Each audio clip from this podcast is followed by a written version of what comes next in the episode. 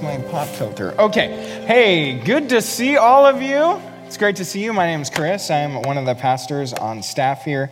Uh, Ruben, you did such a good job. That was good, man. Great job. Yeah.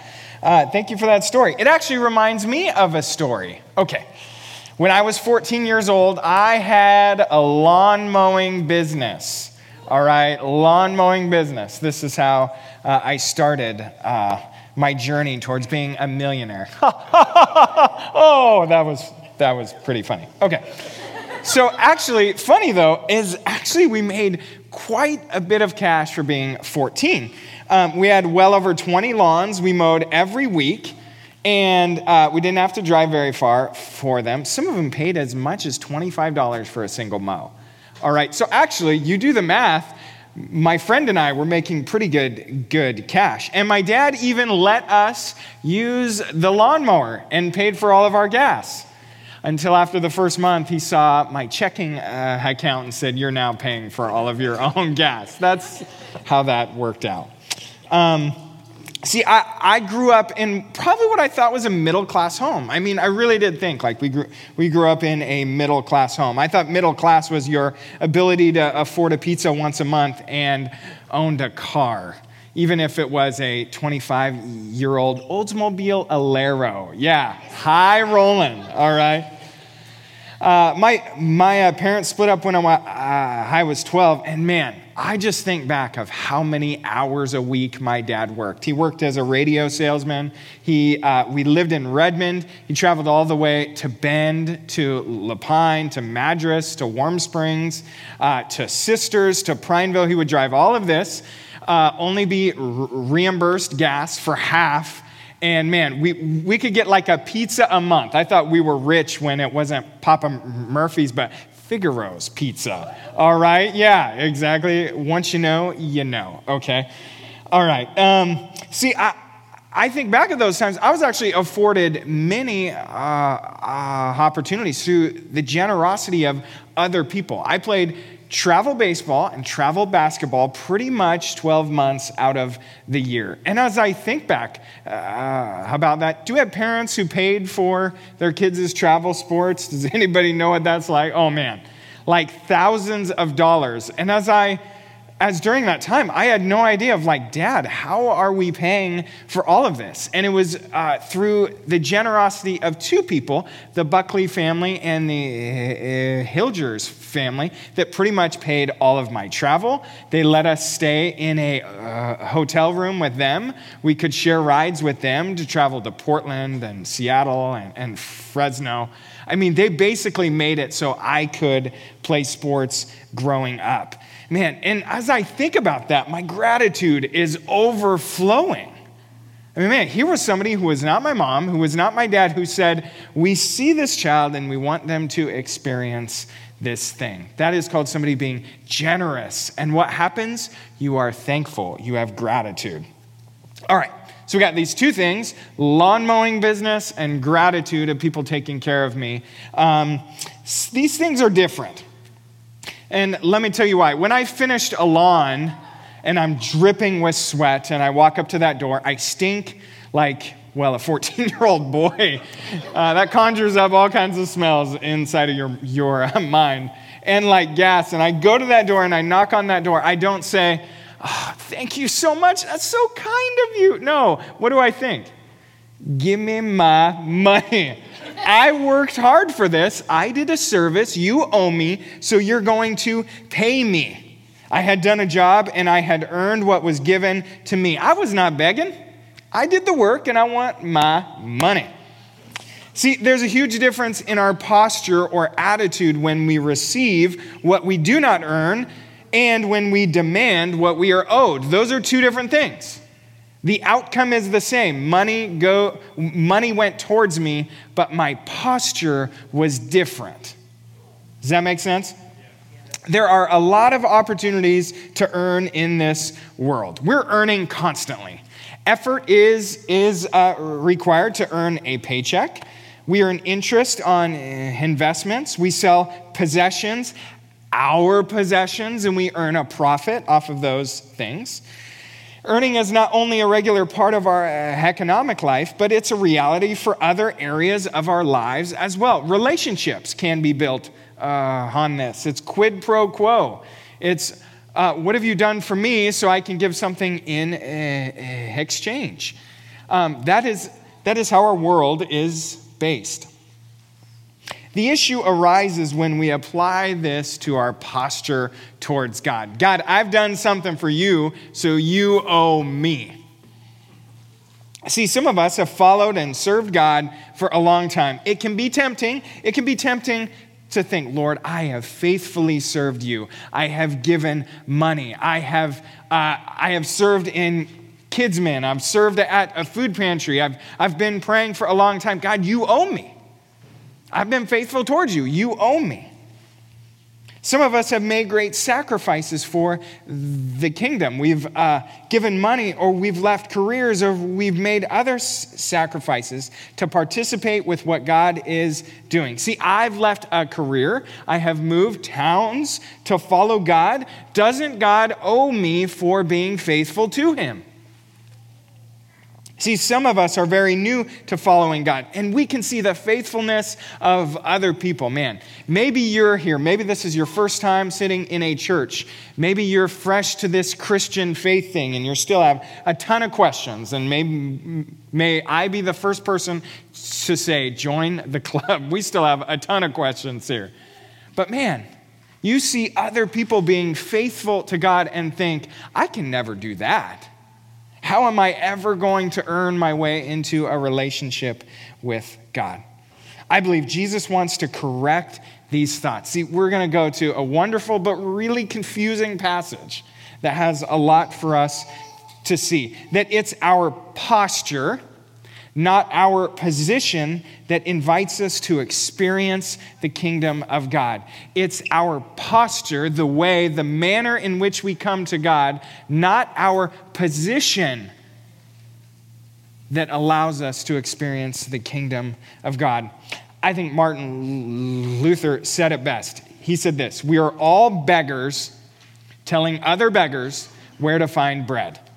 That's it. We're all beggars telling other beggars where to find bread. So let's pray. Lord, we give you this time, Lord. We ask that your word does its good and perfect work, that it would transform us, that it would change us. God, not just by wisdom or thoughts or good teaching, Lord. No, we need something bigger. Lord, we ask your word would transform us down to our spirits. In Jesus' name, amen. Amen. All right, well, we're going to be in Mark chapter 7. You can turn there inside of your Bible on your phone, or it will be up on the Magic Bible screen right up there, so you can see that. Mark 7 24. Uh, see, Jesus has this jarring conversation with a Phoenician. Um, uh, uh, on the surface, as we're going to read this, there are some pretty jarring things. It seems like Jesus is saying something racist. We think he can't possibly be saying that. It seems disrespectful, an out of character response from Jesus that causes the reader to scratch his or her head. We read this and go, What in the world could possibly be going on? Jesus seems to be rude. And so we're going to see, I would posit that this is actual, actually the turning point of the Gospel of Mark. It's at this point that we see that Jesus wasn't just for the Jews.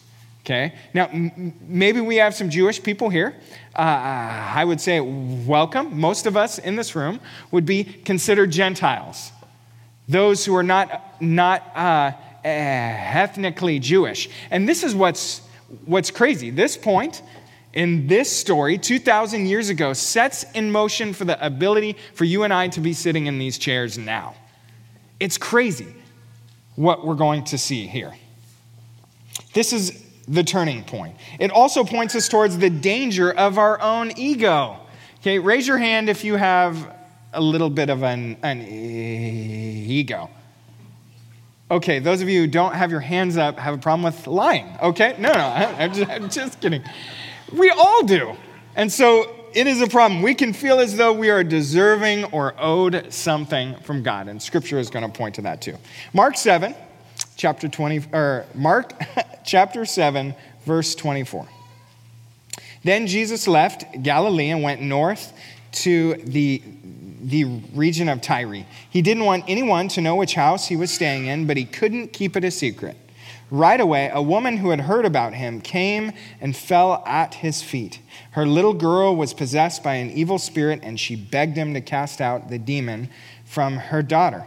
Since she was a Gentile born in Syrian Phoenicia, Jesus told her, First, I should feed my children, my own family, the Jews. It isn't right to take food from the children and throw it to the dogs. Ugh. She replied, That's true, Lord, but even the dogs under the table are allowed to eat the scraps from the children's plates. Good answer, he said. Now go home, for the demon has left your daughter. And when she arrived home, she found her little girl lying quietly in bed, and the demon was gone. So let's make a few uh, observations here and make sense of what God's doing here. Then Jesus left, uh, left Galilee and went north to the region of Tyre. He didn't want anyone to know which house he was staying in, but he couldn't keep it a secret. See, Jesus lives, uh, Jesus is leaving the Jewish town of Galilee. There was lots of Jews who were there. This is an important fact. He is leaving Jewish territory, heading somewhere else where Gentiles were. Um, he had just had a pretty major clash with the Pharisees. Okay, Jesus was always scrapping with the Pharisees. It seems like he was picking a fight or they were picking a fight, but regularly we see him having a hard time with this group. They were the Jewish uh, leaders, the priests of their day. So, after questioning and accusing the Pharisees of caring more about man made rules rather than the rule of love, see, they were mad at him because his disciples were not walking through ceremonial hand washing. They thought that was wrong. And so he says this. Then Jesus called to the crowd to come and hear. All of you listen and try to understand. It's not what goes into your body that defiles you. You are defiled by what comes from your heart. Then Jesus went into a house to get away from the crowd, and his disciples asked him what he meant by the parable he had just used. Don't you understand either? He asked. Can't you see that the food you put into your body cannot defile you? Food doesn't go into your heart, but only passes through the stomach and then goes into the sewer. I don't know, I just found that kind of funny. By saying this, he declared that every kind of food is acceptable in God's eyes. Okay? This is important. Jesus is saying there, there is no longer ceremonial unclean food. Up until this point, it was what you ate mattered. Things were clean or not clean. And right here, Jesus is saying food is not unclean or clean. That's not what you have to worry uh, about here. Hear this if God can call food clean, what else can he call clean? See, the passage that we read, it, it showed Jesus was trying to get away from the crowd. See, we regularly see Jesus trying to get away from the crowd, or he's in, in, in Mark constantly. It's called the secret gospel because he's always telling them, yo, keep your mouth shut.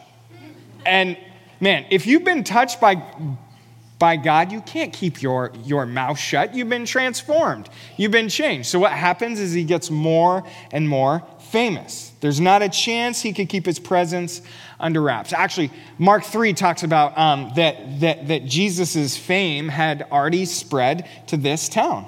He was healing people, he was miraculously feeding people, he was teaching with authority. Jesus was famous. He wanted to get away from the crowd, and that was not going to happen on this day.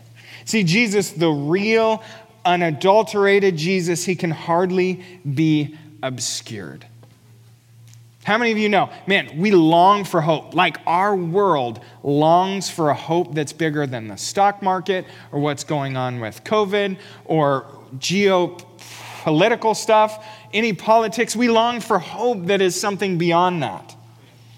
We want love. We want forgiveness. We want purpose. Friends, it's all found at the feet of Jesus. It can't be obscured because it's found in Jesus. And hear this when you're transformed into the image of Jesus, when you follow Jesus, that is attractive to other people. People see that and they tend to ask, What in the world is going on inside of your life? But in a good way. Um, so be trans- transformed. Right away, a woman who heard about him came and fell at his feet. Her little girl was possessed by an evil spirit, and she begged him to cast out the demon from her daughter, since she was a, a Gentile born in Syrian Phoenicia. See, we don't have a reason why this woman um, came to Jesus. We don't know the backstory of how uh, her daughter be, became possessed. What we do know, hear this, she shows up to a famous Jewish teacher begging him to do something. Have you ever been there? Of like, I don't have any options, I don't know what to do, but I just need to go to Jesus because he's the one who could possibly fix this. So, this is where this woman is at, begging him to do something. She was desperate. Jesus was her only hope. Nothing else had been able to help her. See, this woman had the most against her from a Jewish perspective here. Like she had everything against her. Uh, she was a woman, not seen as, as having lots of rights, a Greek Gentile. She was from an infamous, the infam, infamous pagans of Syrian Phoenicia. That is the land of Canaan. Like this was a Canaanite. And for those of you who don't know, in the Old Testament, the Israelites were always fighting Canaan. That was like the promised land. And so this was seen, she had nothing going for her. Also, that she had a daughter who was possessed by an evil spirit. Jesus shouldn't have even been near her as a Jewish man. And she has the audacity to say, Jesus, I need your help. She shows up in this house asking for his help. Her only qualification for coming to Jesus, hear this, was her need. Sometimes we think we need to offer God all of these amazing things. Sometimes in your life, the most beautiful thing you can offer Jesus is your need, because that's all we have a lot of times. We bring our needs straight to Jesus. See, no doubt Jewish r- readers hearing this story, um, they, they would have thought of another Phoenician woman, found in 1 Kings. When the prophet uh, Elijah was without food, this woman shared her last bit of uh, olive oil and flour with him in faith, expecting to die. Not only was the provision miraculously stretched, but her child would experience a miracle as well. There is a long history of God caring about people outside of the Jewish faith. From the first pages of the Bible, we see that just because God was speaking to one group of people didn't mean it, it was going to expand. It wouldn't expand to the whole world. Sometimes our greatest gift to God and to the church is our need. Now, this next part, this is what is confusing here. Jesus is responding to this woman. He what he's replying, he's not calling her a dog, he is telling a parable, which is a normal thing. Jesus is always telling stories that have to do with people. So this is what he says. Jesus told her, First, I should feed the children, my own family, the Jews. It isn't right to take food from the children and throw it to the dogs. To be, be called a dog in the Gentile world, Jews were always calling Gentile dogs, it was a derogatory term. And so this is the part of this story that starts to get weird. Like, man, is Jesus calling her a mean name? Is Jesus being rude? I have a few notes. See, Jesus just got done telling the Pharisees that, that foods are not unclean. Okay? When we're reading scripture, we don't, we don't just read one part of scripture, we have to see what's going on before and after. Jesus just got done saying the food you put in your body doesn't make you clean or unclean. If he would now turn around and not associate with this Phoenician woman, then his last teaching was out of place. Place. If food is no longer unclean, how much would this apply to people? Right? If it's not if food is now clean, people have to be clean as well. Well, see, he casted out a demon from a Gentile in chapter 5. Uh, so he's already been working with Gentiles. He's already tossing bread or food to these so called dogs. This is what Jesus is already doing. He's already taking care of Gentiles. And right after this, he's going to go in Gentile land and heal a bunch of Gentile people. So There's that. The Greek word here for dog literally means a little dog. It's not like a street dog. This is like your pet you have inside of your home. My dog's name is my dog's name is Teddy, and he poops on my kid's floor. So, uh, but I still really love him. He's a great dog. So it's more like a family pet. This is the trajectory of the gospel. Okay, God met Eh, Abraham and said, I'm going to create a people, but he said he was going to bless the whole world, including Gentiles. Paul says in the book of Romans, he said this For I am not ashamed of the good news about Christ. It is the power of God at work, saving everyone who believes, the Jew first and also the Gentile. Okay? Lastly, okay, just so we're clear that Jesus is not using a racist term here, realize that when this woman responds back, she uses the exact same word for dog. She's not offended by it, she's not put off. She actually responds back inside of the parable here. Okay, everybody take a deep breath. Crisis averted. We thought Jesus would be being super rude, but something else must be going on here. Okay. She replied, That's true, Lord. But even the dogs under the table are allowed to eat the scraps for the children's plate. Good answer, he said. Now go home, for the demon has left your daughter. And when she arrived home, she found her little girl lying quietly in bed, and the demon was gone. Man, her response is so witty and beautiful. She doesn't get offended at what Jesus had said. Even dogs get to eat from the table. Hear this. She wasn't demanding of Jesus. Jesus, you need to act now. I deserve it. I've been here all night. I've waited in line. I got my ticket and I'm here. And I, w- I want to see the manager. All right. If you're not healing my daughter, I want to see the manager. Okay. She wasn't demanding. She came to him with an open heart and submission. See, this same uh, account is found in the book of Matthew. And Jesus, or, and, and this woman actually calls Jesus son of David. She recognized him as the Messiah. This guy was something special. She was honoring towards him. The disciples are regularly seen fumbling around with their understanding of who Jesus was. And realize the disciples were all Jews. These were people who, who, who knew, and yet they were fumbling around who is this man? Regularly saying, This woman who didn't belong there, who had no right to be there, shows up and says, Son of David. She realized he was the Messiah, even when the Jewish disciples that spent every day with him still had, still had questions. The Pharisees, they're called the yeast that spreads throughout the whole dough. Uh, I don't think I want to be called yeast, like a bacteria that like feeds off of sugar. Actually, that's not too far off. Can I get an amen? No. Not for me, for you, okay? Don't, don't amen me, okay? Uh, yeah, the yeast that spreads throughout the whole dough, the whole dough. But this woman, this woman seemed to understand more than everybody else. Uh, I love this, uh, this commentator here. It's James R. Edwards. He says this Jesus seeks desperately to teach his chosen disciples, yet they are dull don't want to be called that. And uncomprehending. Also, don't want to be called that. Jesus is, is reluctant even to speak to a walk on pagan woman, and after one sentence, she understands his mission and receives his unambiguous commentation. Uh, the, the account in uh, Matthew actually says, Woman, you have great faith. How is this possible? The answer is that the woman is the first person in Mark to hear and understand a parable of Jesus.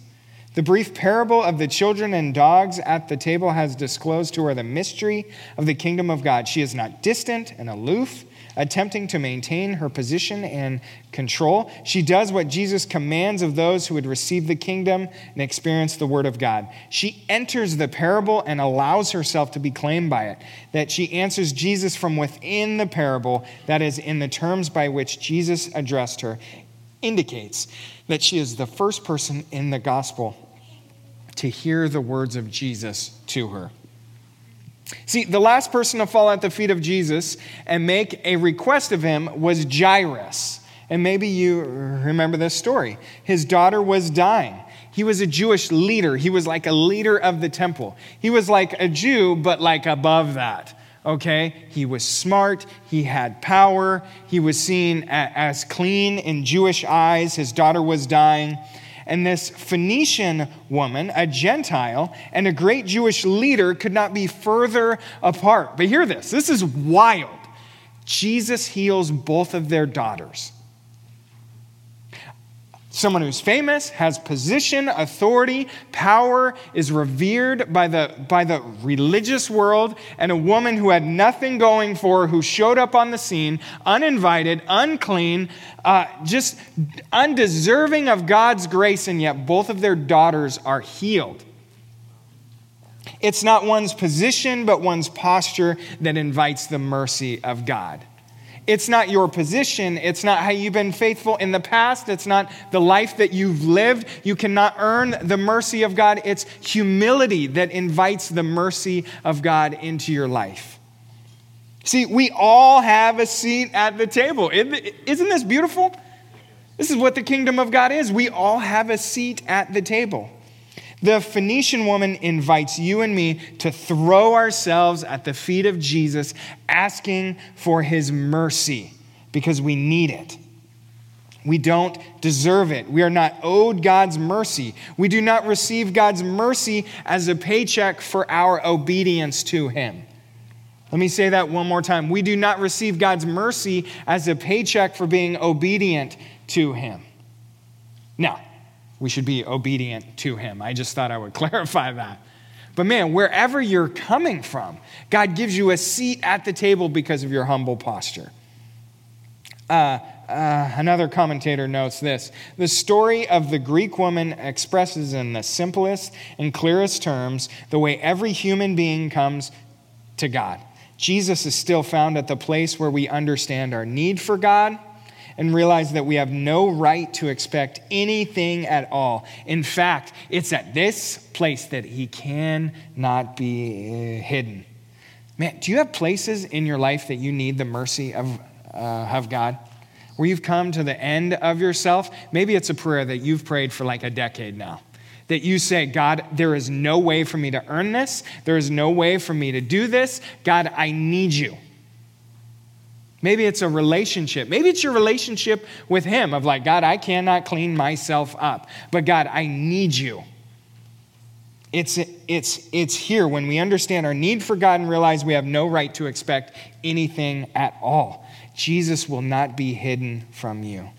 You are invited to participate in this story. See, there's three different postures, okay? It's it's not our position, but our posture that invites the mercy of God. So we're going to see three postures here. I'm going to have a few points of uh, application for you and then we're going to wrap up. I promise, okay?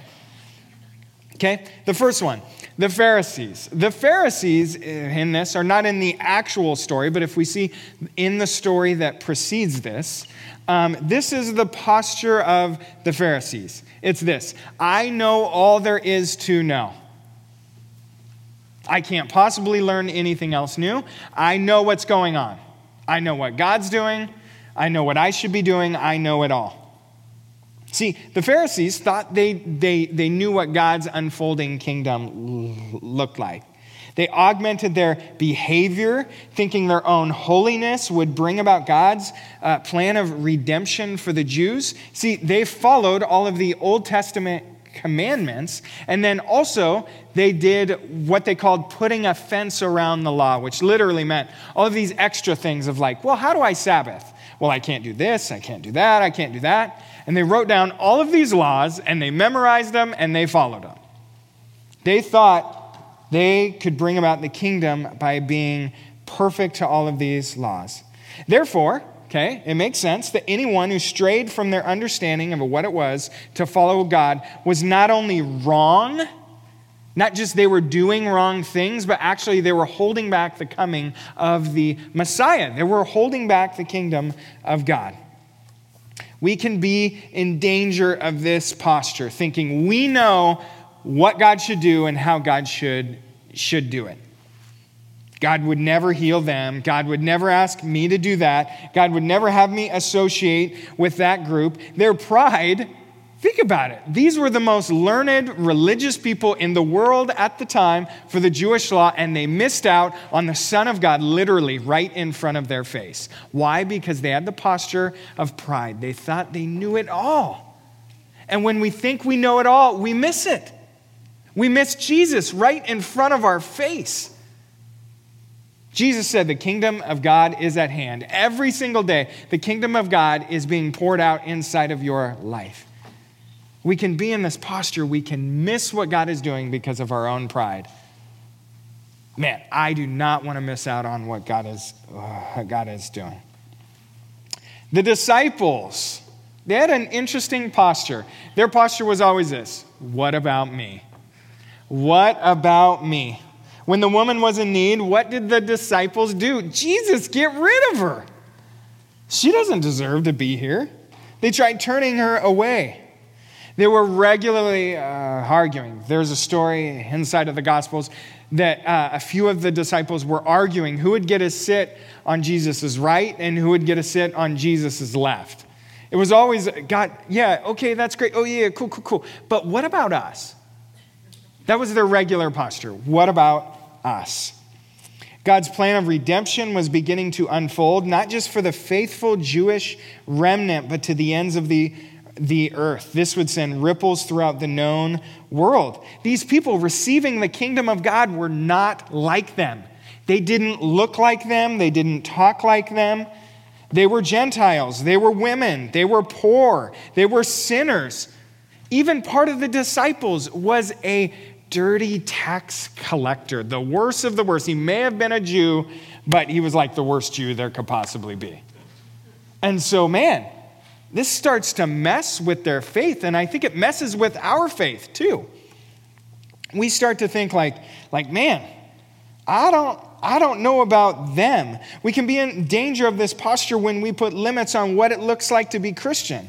All this woman had, literally, all this woman had was a need and the audacity to bring that need to Jesus. That was her only qualification for following him on that day. We don't know anything else. This is wild. We don't know what her economic status is. Uh, we don't know her political party uh, affiliation. We don't know whether uh, she, she listens to NPR. We have no idea.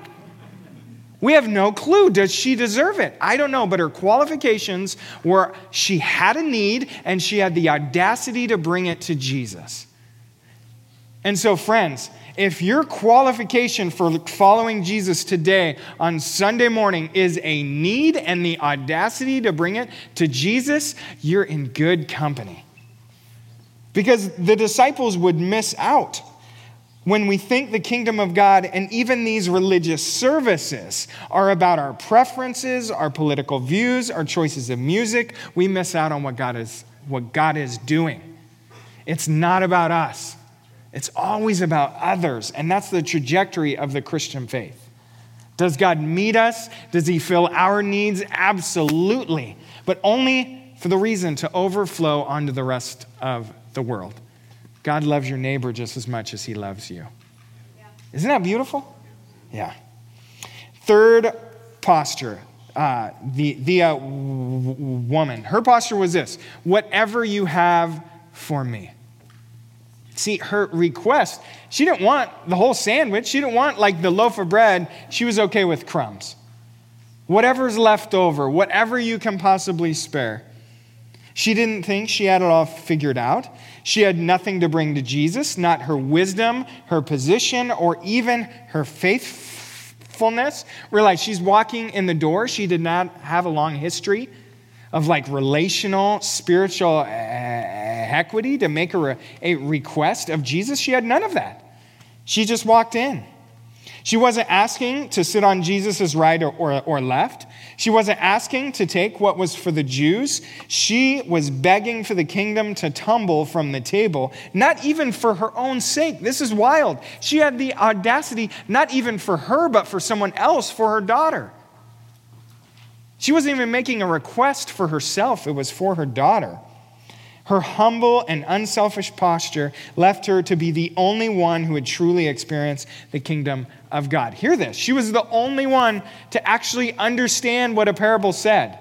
The, the, the disciples were constantly like, So, what does that mean? and yet, she didn't even only understand it, she went into the parable and actually taught from it when we are willing to receive whatever crumbs uh, God might, might give us, no strings attached, no preconceived notions, we truly get to participate in the kingdom of God. I love this. John, John the Baptist, later in his uh, ministry life, uh, Jesus was on the scene. See, John the Baptist was first. Um, and uh, and he had disciples following him as he was pointing towards the Messiah is here, he is coming. And some of his disciples started to leave him and go follow Jesus. And this is what he says No one can receive anything unless God gives it from uh, heaven. I love that. Whatever you have for us, Lord. Let's all embrace our position as beggars just trying to help other beggars find bread. I have a few points of uh, application for us. Um, spend some quiet this week. When we come to Jesus, we often come with him with requests for things, but sometimes, you know, we got to be like we got to be like David in the Psalms who says, "Search me and know me, God." I want you to do, do this. Is there an area of your life that you feel like you are owed by God? And I say that in a humble posture. I know pe- there, there are people in this room who are, who are experiencing real hardship that feels unfair, that feels like this should not be this way. And I want to be sensitive to that, but I also want to invite Jesus in. Because the enemy of our souls wants us in a posture that we think God owes us, because that can destroy relationship. Allow the Holy Spirit to speak to you. Two, uh, more reflection here. Is there a person or a people group that you feel are undeserving of God's mercy? Um, it can be inner postures. They deserve it. They should make better choices. And I have a thought for you. Uh, coming up in the fall, Alpha is just around the corner. You're, uh, show up at uh, Alpha, help serve there. We have a lot of spots open to serve. We have table hosts, we have table helpers, we have childcare, food team. Um, uh, or maybe you would like to go to Alpha yourself. Maybe you have a neighbor or a friend. You want a safe spot for them to, uh, to their, for them to discuss matters of faith. Uh, I, would, I would encourage you, show up. You're going to meet a lot of people not like you. It's beautiful. Every time I go through it, it expands my view of what the kingdom is. God is calling all people, not just those who look like you. And it's beautiful. So sign up for that. Three, how are you showing other people where to find bread? Uh, we, every week now, we're inviting people to serve, okay, or attend Alpha or serve there. Uh, sign up as a greeter. Sign up for our kids' team. When we freely rec- receive with gratitude, we are more likely to freely give with gratitude. And that goes both ways. Does that make sense? Man, when we have gratitude, we can freely give. All right. Likely, there are some things in our lives that disqualify us from sitting at the feet of the great Jewish teacher and Messiah. We've made mistakes. We've been unfaithful. We don't live up to our uh, espoused values. Yet Jesus invites all of us to come to him with a humble, with a humble posture to receive the kingdom of God. Friends, give me a crumb from the table of Jesus than from than a whole sandwich from this world. Right? Like I just want a crumb from the king's table. Imagine what it would be like if you and I were committed to receiving whatever God had for us, whatever God has, in humility and inviting others to do the same. No one is left out. No one is unseen. No jealousy, no envy, no demands, just Jesus people receiving the kingdom of God, whatever that might be in our lives for this day, and inviting other people to do the same. It's absolutely beautiful. This is the type of community I want to be a, a part of. Man. Now, uh, I'm going to close in prayer here, and then uh, I'm going to call uh, um, our Stephen ministers, our pastors forward, uh, prayer team. We're going to have people to be able to pray for you. And I want to encourage you, you, if you have a need, your worship of Jesus flows out of your need. That is your only offering to God is his mercy in a humble posture. I want to invite you, come forward. We have teams that are ready to pray for you. And I don't care. Look, if you've been praying for the same thing, if, if you put a prayer request in every week and it's the same thing, praise God. We're going to pray again and again, asking God to do something. So, um, as I close, prayer team, come, come forward, and I invite you do not leave here without receiving prayer. Lord, thank you for your spirit. Thank you for what you're doing, God. God, we receive whatever you have for us. Lord, you are not just our Savior. Lord, you are our Lord and our King, and we submit to you, your will and your ways, Lord.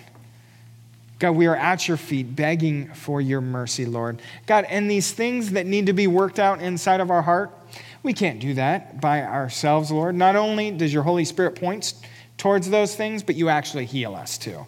So, Lord, we are at your mercy. Shape us and mold us into the image of your Son, Jesus. In Jesus' name, amen. Amen. All right, friends. Well, we will catch you next week. Feel free to hang out in the lobby out there, meet a new friend, come forward for uh, prayer, and we will see you next week. Thanks.